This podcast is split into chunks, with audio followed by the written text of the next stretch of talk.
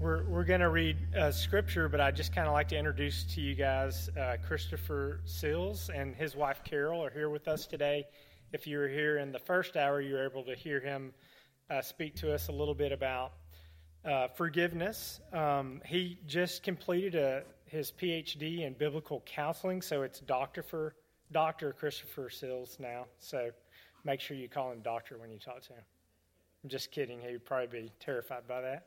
Um, but uh, we're really uh, fortunate to have them with us. They have been uh, in Ecuador for, for many years as missionaries there, and uh, have been leading a church and uh, putting uh, local pastors in place as they've as they've done that, and just investing their life in, in that country and community. Uh, and so some of us have had uh, the opportunity to go down and serve with them and just see what they do, and it's it's amazing. Uh, stuff. So if you get a chance to, to speak with them, please do, and encourage them. Um, let's just stand for the reading of Scripture. We're going to be looking at Ephesians chapter four, verse twenty-five through thirty-two. Therefore, having put away falsehood, let each, let each of you speak the truth with his neighbor, for we remember, for we remembers one of another. Be angry, do not sin. Do not let the sun go down on your anger, and give no opportunity to the devil. Let the thief no longer steal, but rather let him labor, doing honest work with his own hands, so that he might have something to share with anyone in need. Let no corrupting talk come out of your mouths, but only such that is good for building up, as fits the occasion, that it may give grace to those who hear. And do not grieve the Holy Spirit of God, by whom you were sealed for the day of redemption. Let all bitterness and wrath and anger and clamor and slander be put away from you, along with all malice. Be kind to one another, tender-hearted, forgiving one another, as God in Christ forgave you. This is the word of the Lord. Please be seated.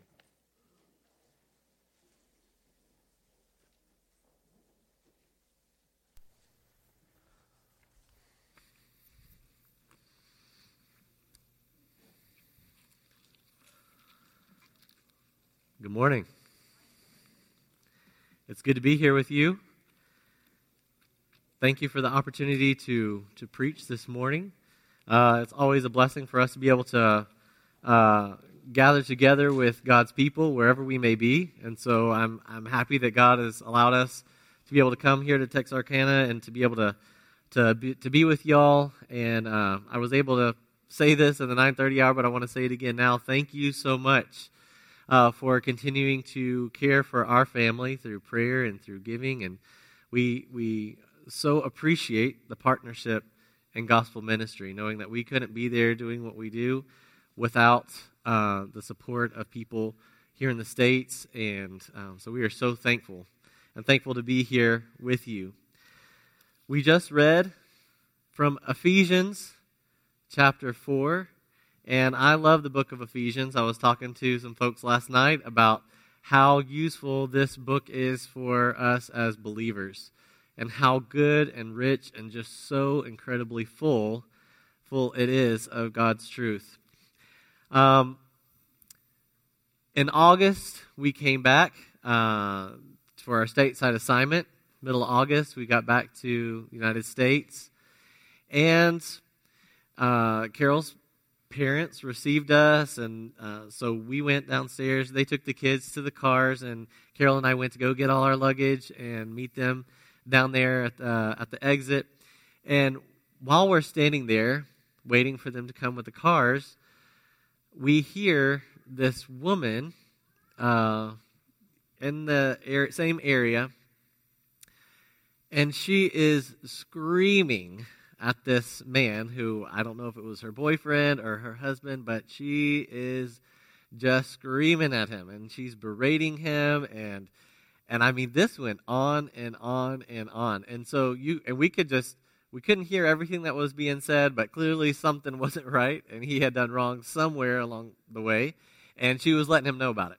And so they were kind of near us, and then they kind of moved a little bit further to where we didn't hear them as clearly, but this went on for about fifteen, twenty minutes, and she was screaming the entire time. And I deduced, I, I deduced pretty quickly that she was angry. She seemed to be angry about something, and she was giving full vent to that anger in that moment. And, you know, I don't think that she would claim to be a believer. I don't think she would claim to be a follower of Jesus. But I think we have even seen people who claim to be believers act in similar kinds of ways at times, where they are angry and they are just speaking hatefully, spewing out this anger with their words. I don't know if y'all have seen that, but sometimes that, that just happens even in the life of a believer. And even in the context of the church, there uh, is a, a church that we know about, and one of the pastors talked about when he was new there. Uh, he walked out of his office into the hallway, and there are other people on staff just screaming and swearing at each other right there in the hallway. So we know that that kind of anger and that kind of vitriol and that kind of uh, response is not just for unbelievers. That's just a result of sin. And as believers, especially believers living in the context of other believers in the church, in the local church, we need to be about speaking truth to one another, and and helping one another, and coming alongside one another, and walking with others in the midst of difficult times and sinful responses. And I think we can often see sin in our own hearts as well. Maybe when our kids spill something, and even though we know it's just an accident, maybe our uh, response is anger. Why did you do this? It's inconvenient to me. Or maybe somebody cuts us off in traffic, and our response is anger. Why did you do that? Why did you have to do that? And uh, so that is a that is something that we can see in our own personal lives, even though maybe we don't get to the extreme as this lady at the airport. But I do think we can all see that we have sinful heart responses to our situations, and we need to hear truth. We need to speak truth. And we need to hear truth and speak truth to one another. And that's what we're going to talk about this morning. Before we dig in, I'd like us to pray and ask for God's blessing, and then we'll get down to, to what we're going to study this morning. Father God, we thank you so much for your kindness to us. We thank you for your grace and your mercy. Father, we confess to you again, afresh, that we are sinful people. And so, Father, we are so thankful for your love displayed and sending your only Son to die for us. We thank you for Jesus. We thank you for the life that we can have in him, the forgiveness of sins. We thank you that you continue to work in us, to produce in us godliness and holiness. Help us to be more like our Savior, Jesus. And it's in his name that we pray. Amen. So this, this letter of Ephesians, I think this letter helps us as we think about speaking truth. And as we think about speaking truth in the context specifically of the church and speaking truth to one another. Uh, the Apostle Paul wrote this letter to the church in Ephesus, to these believers there, to the Ephesians. And he's imprisoned at the time, and he is uh, not free to roam about. He's not free to go where he would. And so he's writing them this letter. And he is seeking to encourage them and their faith and their walk with the Lord, and he's seeking to give them instructions. Now, Ephesus was a place that was uh, in the, very much a pagan world. There's a lot of people in that time who were practicing magic and the occult and, and things like that. And so, obviously, the, the surrounding culture of that area is going to have some influence on people's lives. In the same way, when we're in Ecuador, we see that the country is largely Catholic, and that even people who are converted out of that, they come to faith in, in Jesus, they leave the Catholic Church. Many times there's some carryover in the practices, right? In the way that they think about God, the way they think about church, the way they think about the Bible, and, and all of that. There's some of that carryover. And in the same way that that happens today in Ecuador in the Catholic context, That was happening in Ephesus in their context, where people around them were worshiping uh, uh, false gods. They were practicing, seeking to practice magic in the darkest sense, and so they need truth. They need encouragement. They need to see what it means to live as believers in the midst of a world like this. And so Paul is writing to them, seeking to encourage their hearts with the truth of the gospel. What is it that we believe? What is it that sets us apart as Christians uh, from the rest of this pagan world? And how can we live as believers in a way that is distinct, in a way that's set apart and separate from the world? So he uses language, not Uh, only in, in the book of Ephesians, but in several other of his writings, using this kind of language of put off and put on.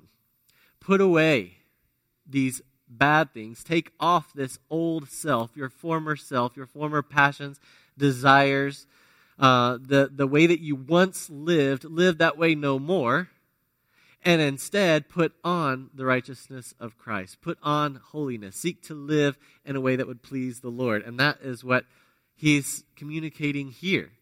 Uh, and as we come to Ephesians four, we see that he is giving some, uh, some specifics on how we are to live as believers. Uh, and, and how it is that we can, in the context of the church, in the context of this fallen world, how can we choose to live in a way that would honor and glorify Jesus?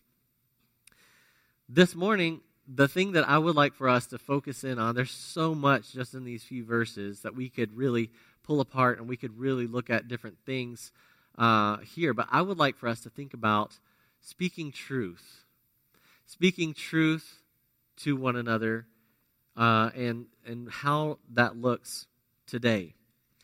And I think the, the main point for us this morning that we can take away is that we are believers must speak truth to ourselves, we speak truth to one another, and we must do so in the context of the church. We do it in love. So we speak truth. And I'd like to divide this into two parts, really. And we're going to uh, focus in on speaking truth to ourselves and then speaking truth to one another. Speaking truth to myself, my, me as a person, a follower of Jesus, a believer, I need to be speaking truth to myself, but I also need to be speaking truth to my brothers and sisters in Christ. So if we take the first part, we're speaking truth, I need to speak truth to myself. I need to be preaching to myself. We all have some kind of internal dialogue. Some of us do it out loud, and others do it in the silence of their thoughts. We all have this kind of, we're thinking maybe what we need to do during the day, or we're just thinking uh, about life and what we need to be doing, or what we think about something. And so we have this internal dialogue. Sadly, left on our own, our thoughts tend to become sinful in nature.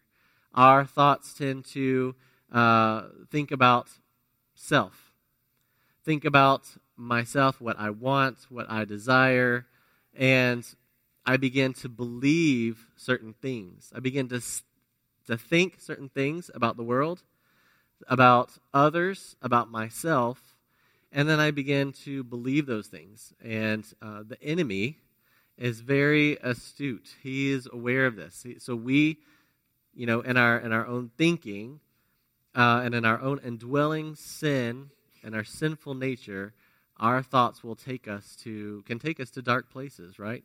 We can look at someone and immediately begin comparing, judging, tearing down uh, this person who I see. Maybe I don't say it out loud, but my thoughts betray me, right? They they show exactly what I'm thinking, what I'm believing about myself being superior and this person being inferior. Very rarely do people look at others and see them as uh, superior and themselves as inferior. Most of the most of the time, it's the other way around. I'm looking at others and I'm tearing them down with my thoughts. Or uh, I'm justifying in my mind the things that I want, the things that I that I know go against what God's word teaches, what God wants for me, but it's what I want. It's what my flesh wants. And so I'm justifying those things. I'm, I'm thinking about how I can get away with it. I'm thinking about how it's appropriate for me, but maybe not for these people. Um, and so our thoughts can take us to, to dark places. And so we need to be speaking truth to ourselves. Um, we tell ourselves very often that our anger, for example, this woman at the airport, no doubt she was pretty convinced that she was right. She was right about something, and she was not only right about it, but she was right to express it the way that she did. Otherwise, she probably wouldn't have been screaming at the airport at this man.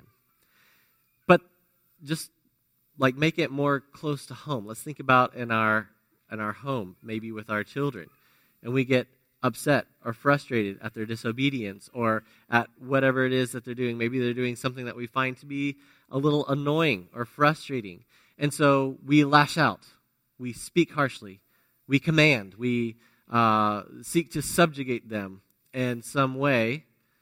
And, and our heart is not for their good in that moment. Our heart is for my own comfort, my own pleasure.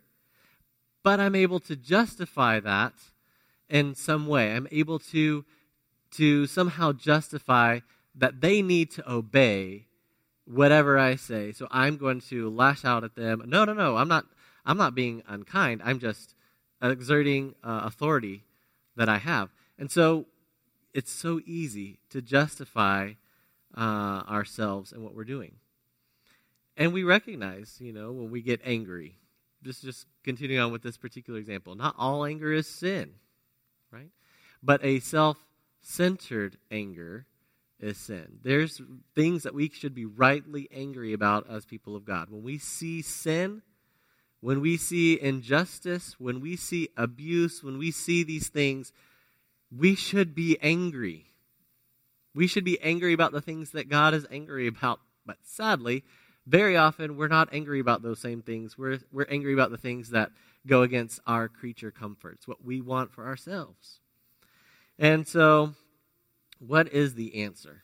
If this is how we are, if this is very often what happens, left to ourselves in our own thoughts, leading us to justify sinful actions, sinning, and then justifying those sins, what is the response? What should we do? What's the answer? And in part, we need to talk back to ourselves. I don't know if your mama ever said, "Don't talk back to me." I don't know if you ever grew up hearing that, but uh, that's exactly what we need to do to ourselves. We need to talk back to ourselves, but not with our own words. We need to talk back to ourselves with the truth of Scripture. We need to preach to ourselves. We need to come at my own, I need to come at my own thoughts with what God's Word says, and not what my own opinion is. Speaking truth is is part of the answer uh, for my own life. In Psalm forty-two, verse five, the psalmist says, "Why are you cast down, O my soul, and why are you in turmoil within me?" So he's asking himself this question. He's talking to himself. And then he says, "Hope in God, for I shall again praise him, my salvation and my God." He's reminding himself of truth. He's speaking truth to himself. You're cast down. You're in despair. You're sad. Look to God. Remember your hope that is in him. In Lamentations, chapter three, the, the, the writer is lamenting, and he is nearing despair and for for uh, his situation.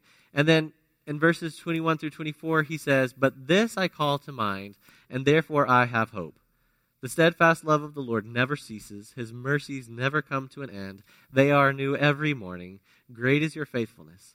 The Lord is my portion, says my soul. Therefore I will hope in him." He is speaking truth to himself. That's what we need to be about. So we need to make sure that in the midst of our own thoughts, that we are not just content to ramble on and continue to think in the ways that we want and the things that uh, align themselves with our will, but we, we need to be constantly evaluating based on what God's Word teaches us, including hopes, but also maybe we need a rebuke. Maybe we need a rebuke. Maybe we need encouragement. Maybe we are despairing and we're sad and we're depressed and we are feeling hopeless. We need to be reminded of the promises of God. In Second Corinthians ten five, that is a common refrain in our house, to take our captives' thought and make them obedient to Christ. We are taking our thoughts captive and we are subjugating them. We are making them obedient to what Jesus says, to who Jesus is. So when I'm angry, when I'm feeling frustrated, I take a moment, right? Oh, this is what I should do. I don't always do this. So it's not, I'm not uh, puffing my, seeking to puff myself up by example, but this is what we should be doing. We need to take a moment, consider, what am I thinking right now? Is my thinking right? Am I correct? Am I justified really before the Lord for my anger, for my frustration, for feeling this way or not? And if not, then what truths of Scripture will help me to realign my heart to the Lord's, that will help me to seek to glorify God with my thoughts and my heart motives? In his book, Spiritual Depression, uh, Martin Lloyd-Jones wrote the following, which I think is very helpful for us in consideration of speaking truth to ourselves. He wrote, "You have to take yourself in hand. You have to address yourself, preach to yourself, question yourself. You must say to your soul, 'Why art thou cast down? What business have you to be disquieted?' You must turn on yourself, upbraid yourself, condemn yourself, exhort yourself, and say to yourself, 'Hope thou in God,' instead of muttering in this depressed, unhappy way. And then you must go on to remind yourself of God, who God is, and what God is, and what God has done, and what God has pledged himself to do." These are things that I must remind myself of. Every day, preach the gospel to yourself. Wake up and remember who you are apart from the grace of God in your life. I am a sinner. I am a rebel. I am an enemy of God apart from his working of grace in my life, in my heart, to grant me faith to believe that Jesus is enough, that he came, he lived perfectly that I might live. He died so that I might live. We preach this message to ourselves so that our thoughts are right, so that our, our actions then flow from a correct understanding of who we are before the Lord. That is both in our sin and in our, in our uh, sinful responses, our actions, uh, but also in our trials, in our sadness, and things that we haven't necessarily, we haven't necessarily sinned perhaps, but perhaps our, our thoughts are leading us to despair, doubting God's goodness, doubting his faithfulness and his promises. We need to be reminded, we need to preach what God is, who God is, what he's done, what he will do. So that's the first thing, is, is speaking truth to myself. I've got to take myself in hand. I've got to preach truth to myself. The other thing that I would have us focus on this morning is speaking truth to our neighbor, speaking truth to one another. And there's four guidelines. I was going to say rules, but they're not rules exactly in the sense of we have to be legalistic, but four guidelines for us in in addressing things in other people's lives, whether that's children in your home, your teenager, Uh, who is, is struggling to obey, or whether this is in your marriage, whether this is with your best friend, uh, another brother in the church. Four rules for speaking truth to one another. The first one, be honest. Be honest.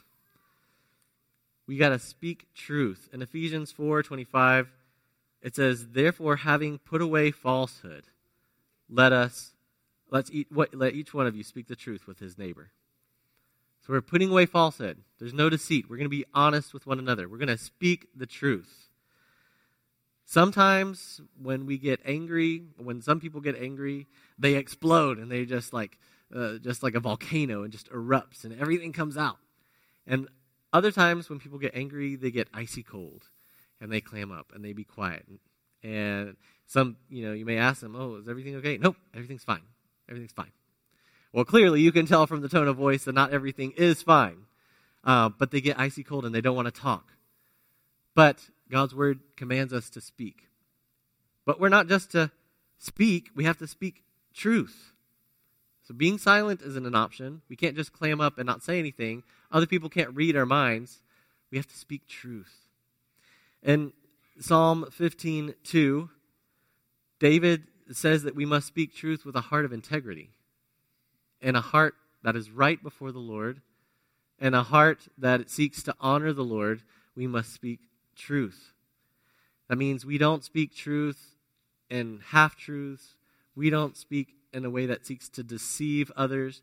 We're not seeking to be passive-aggressive in the way that we speak truth uh, or sarcastic, where we're saying something that's true by saying, you know, saying something meaning the opposite of what we're actually saying. No, we must speak truth. We have to be honest, candid. Uh, and this is really a reflection of the attitude of our hearts. How is your heart before the Lord?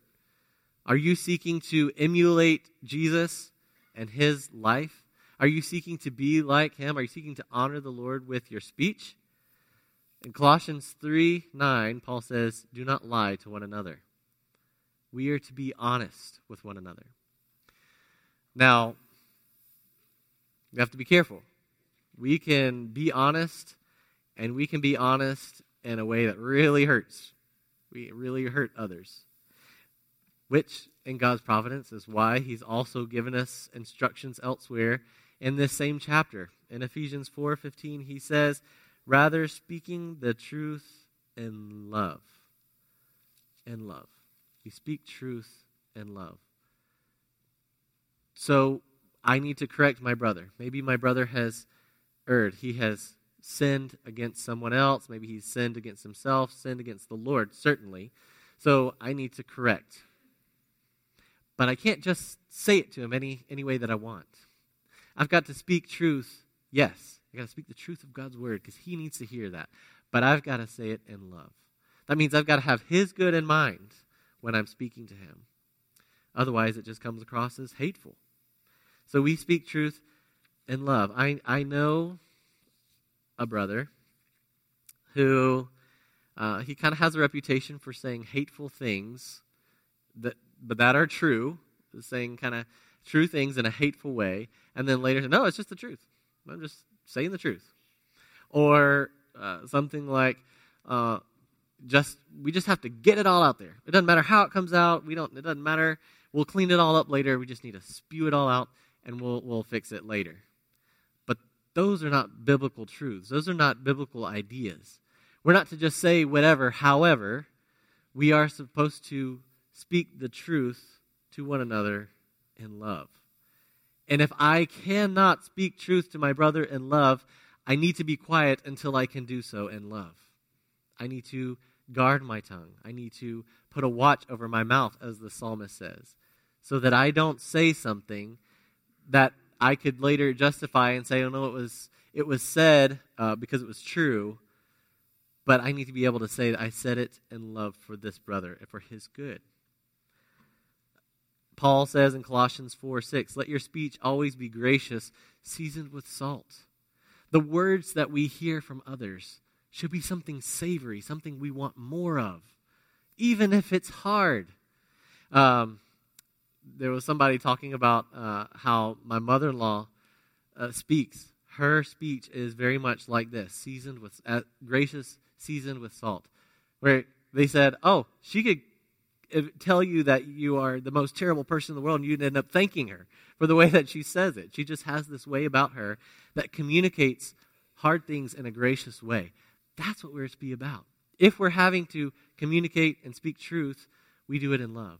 And the same way when someone is hurting and someone is struggling, and maybe they're not in sin, but they're struggling, they need to have an encouraging word. We don't just say, you just have to remember these things and get over it.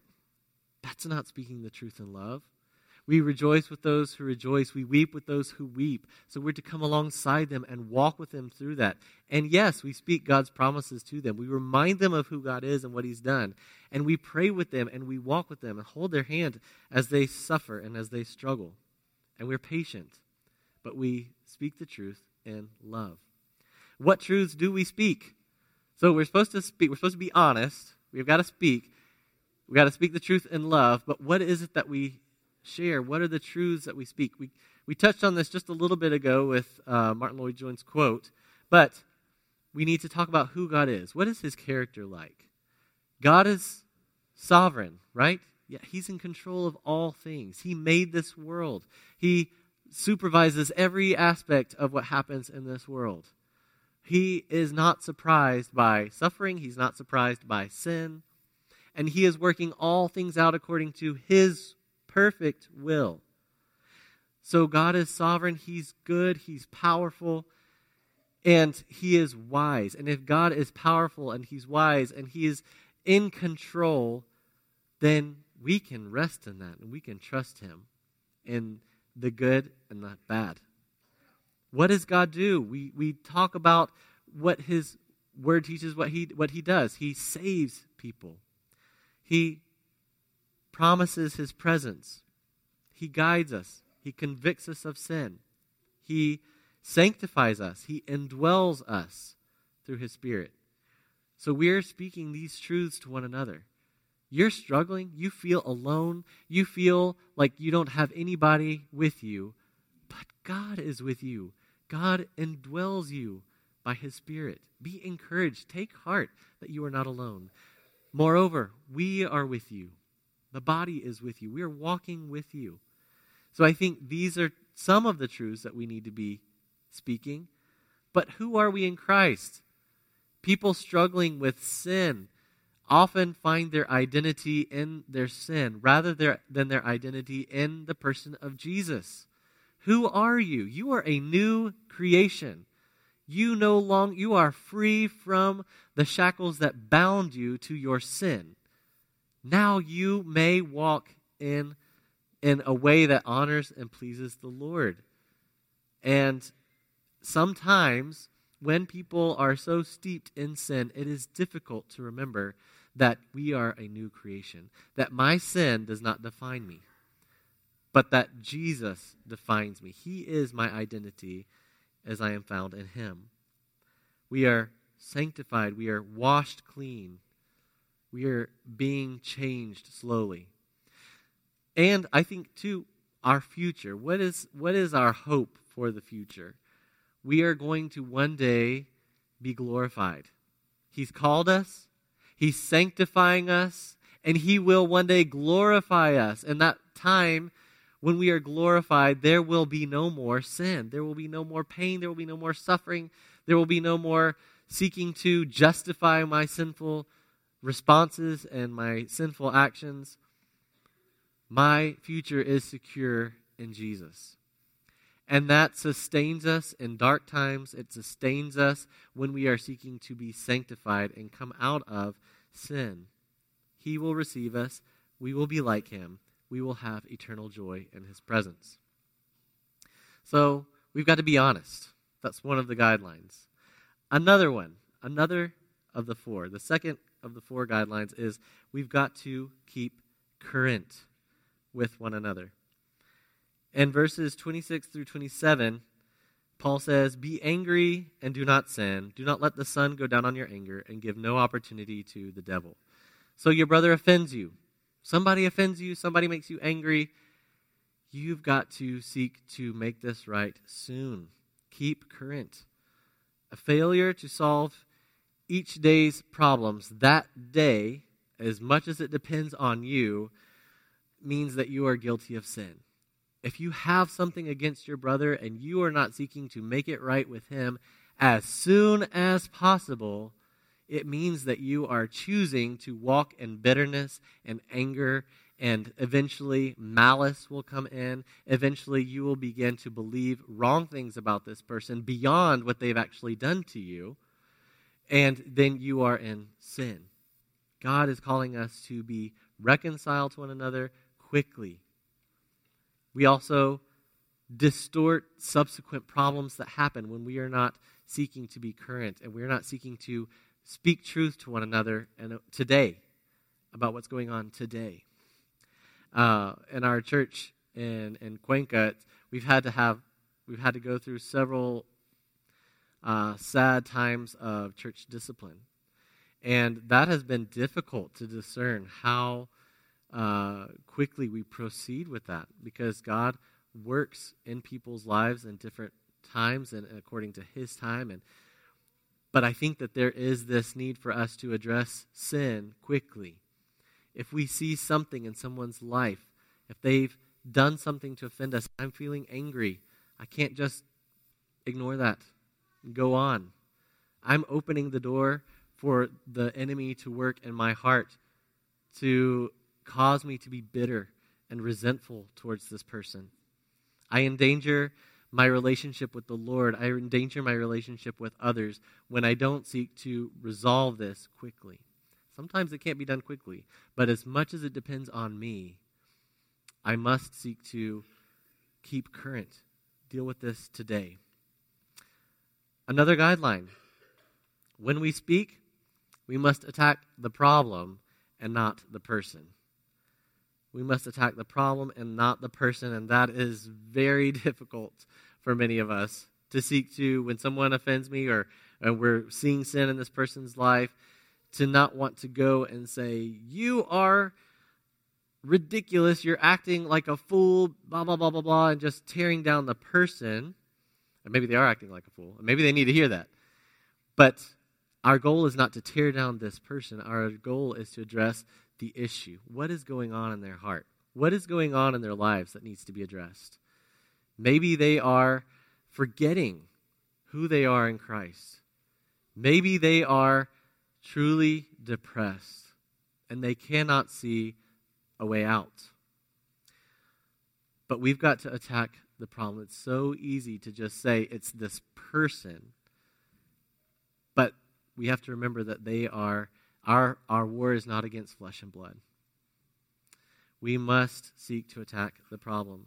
So he says here in verses twenty-eight through thirty, "Let the thief no longer steal, but rather let him labor, doing honest work with his own hands, so that he may have something to share with anyone in need. Let no corrupting talk come out of your mouths, but only such as is good for building up, as fits the occasion, that it may give grace to those who hear. And do not grieve the Holy Spirit of God, by whom you were sealed for the day of redemption." I think verse twenty-nine is um, somewhat difficult for us at times. Let no corrupting talk come out of your mouths, or no unwholesome speech, as it says in other versions. No unwholesome words. I think a lot of us can sometimes think, oh, that just means we're not to use curse words. We're not to cuss. But God's definition is much broader than that. It doesn't just mean don't use these words that we find a little crude in our in our language, in our culture. But it's don't use words that are tearing down people, that are seeking to, oh, I spoke the truth all right. I let them know exactly what I think about that. And we are tearing down the person, we are destroying the person in the process instead of focusing on the issue. We must eliminate unwholesome words. We don't focus on the person and their character, because that is something that God will do in his time. He will uh, sanctify this person. They need to see their sin? Yes. Do they need to know everything that we may think about them and all the negative that we may see? No. That's unhelpful. These words tear down. They demolish. They do more harm than they do good. Uh, so we must use words that are intentional in building up.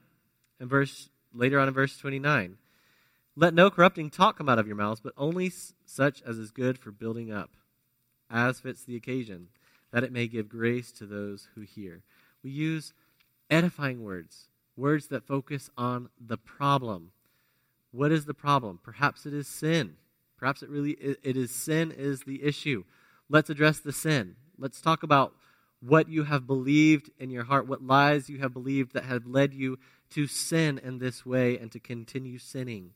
Let's use words that are solution-oriented, with filled with grace, that help people see that their hope, there is hope in Jesus for their sin, for forgiveness, for restoration, for uh, for being able to walk uh, in a way that pleases the Lord. There is hope for that.